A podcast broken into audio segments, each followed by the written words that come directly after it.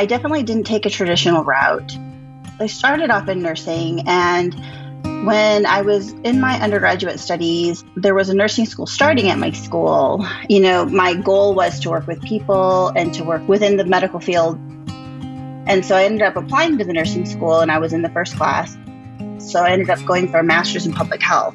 And while I was in my public health degree, I decided that I really wanted to join the Navy. So I was actually in healthcare finance, not doing any nursing. Uh, and I found myself at the end of the five years kind of thinking, you know, is this really what I want to do for the rest of my life?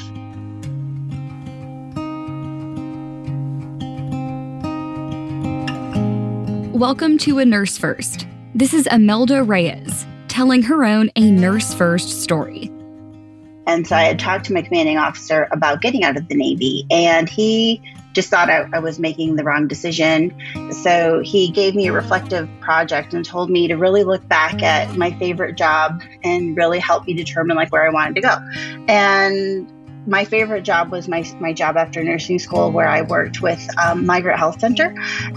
We had migrants that came from Texas up to Michigan. This migrant center provided the health care for the people that in the summer that would come up to like pick cucumbers and stuff like that. And so I was responsible for nine camps. So in Southwest Michigan, there were all these like migrant camps where people lived, and they had one person, they were camp health aides that were kind of responsible for the camp, and I was responsible for the camp health aides and then the overall health of all of the camps. I had an opportunity to do a lot of outreach, and we would make sure like kids were up to date with their immunizations, women were getting their OB care, anything that happened within the camps we like took care of, and I realized that nursing was really where I, I needed to be. So I went back and got my nurse practitioner degree and started working at Children's Healthcare of Atlanta, where I was a pediatric nurse practitioner and I loved it. And then I started precepting students and I realized that I really liked teaching when I got my first student, I was super scared because I thought I didn't know anything. And I was like, oh my gosh, the student's going to show up and they're going to ask me questions and I'm not going to know the answer to these things. But, you know, as I started precepting students, um, I realized they were super scared. They felt like they didn't know anything. I was so passionate about the care that I was providing to my patients that I got really excited when the student would say, "Oh my gosh, like I really liked your approach like asking these history questions or the way that you taught this or um, whatever." And then you know somebody mentioned they're like, you know, have you ever thought about teaching because you you know you know so much and your approach is really good. So then that's when you know I, I realized I was having an impact on that one student you know during the precepting experience, but I really wanted to have a bigger impact. And so I ended up going back for my doctor of nursing practice degree. My transition to teaching, it was pretty smooth. I was fortunate in that I had one semester where I guest lectured. Um, and then the following semester, I was like teaching secondary to somebody else. And then the third semester, I was the primary teacher and she was my like backup that to me was like invaluable because I was able to really kind of ease into the teaching role. That's not always everyone's experience. People kind of have to jump in two feet first. You know, I was able to teach things that I was passionate about, like pediatric wellness, for instance, was my first class that I taught. And so it was something that I could teach without being too nervous because it was something I did day in and day out. So I've been a faculty member now for about 11 years and I teach mostly at the graduate level. When the MSN program director job opened up at the University of Nevada, Las Vegas, Imelda jumped on the opportunity to switch coasts and further use the leadership skills she developed over the past decade.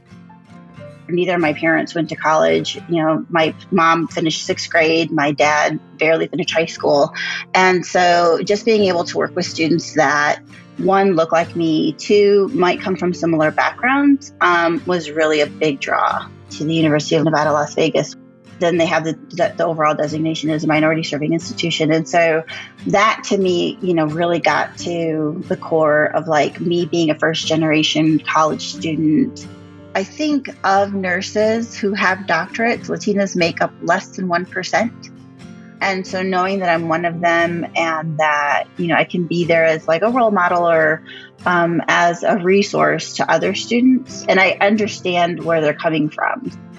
My first commencement at UNLV was really exciting. They have two different ceremonies. They have one for the pre-license or for undergraduate and then a graduate ceremony. I volunteered to be a marshal. Even though I was new to UNLV, um, the call came out and um, I just volunteered. And at my last institution, I just always thought the marshal was like a cool, like when you would go to graduation to see the person like carrying the banner, you know, for the school. I just thought that was really neat. Um, you you are with the students, you know, that are graduating that day. I didn't realize how much bigger of a ceremony it kind of seemed like here.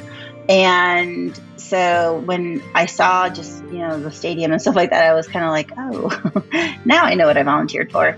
But yeah, just being with the students and, you know, again, being like part of something that's bigger, I think is, is really a cool thing to do. There were two of us as faculty, and so we had a little snafu where um, she carried the banner, and I actually got to hood a student I had the flag, and I saw the student, and um, the other faculty member and I, you know, were talking to her, and then we realized that generally the chair will hood the student. Um, but there was an issue that was just unforeseen, um, and the, the chair couldn't be there. And so we both looked at each other and were like, well, somebody has to hood her. So she volunteered to carry the flag. I volunteered to hood her.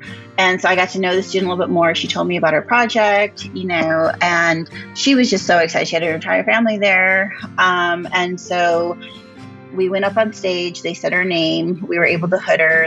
I mean, there were thousands of people there, I think and there were all the students from the grad from the different graduate colleges and then all their families were kind of in the arena up above.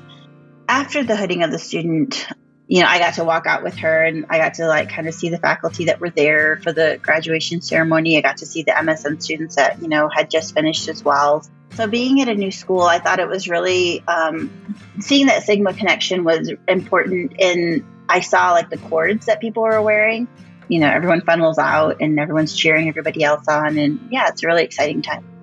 It was a really nice experience, to, you know, to be there for her. Your commanding officer in the Navy really changed the trajectory of your life with that one reflection exercise. Is this something you now use with your students? Yeah, I actually do that quite a bit. And I get students all the time that say, I'm not sure what I want to be. And I have them reflect back on what gets them excited because I'm a big believer that if you love your job, then it doesn't feel like you're going to a job every day, like it's something that you can really enjoy. Will you be volunteering for any roles at UNLV's next graduation? If they asked you to give a speech, what advice would you give to students? I'm just really looking forward to, I guess, participating in, in, a similar way in, in that, you know, just being there for the students. And this time I plan to be like one of the faculty along the sides that kind of are cheering and like being the cheerleader for them as they're walking out. And so I'm really looking forward to, you know, um, seeing the students walk across the stage. So there they get a stole and they get their pins seeing the diversity walk across the stage, you know, know that again, we're adding to what's needed out there in the nursing profession. So if I were to be at graduation and giving the speech, I would say always follow your passion. Always, you know, remember why you got into being, you know, a nurse. Don't forget the power that you hold, especially knowing that we're the most trusted profession out there we just have we are able to influence in such ways. Just make sure that you you recognize the power that you hold and that you go out and do great things. Thank you for listening to a nurse first from sigma. If you loved this episode do us a favor and subscribe rate and leave us a review. It is very much appreciated. For more information about a nurse first and sigma visit sigmanursing.org. Until next time.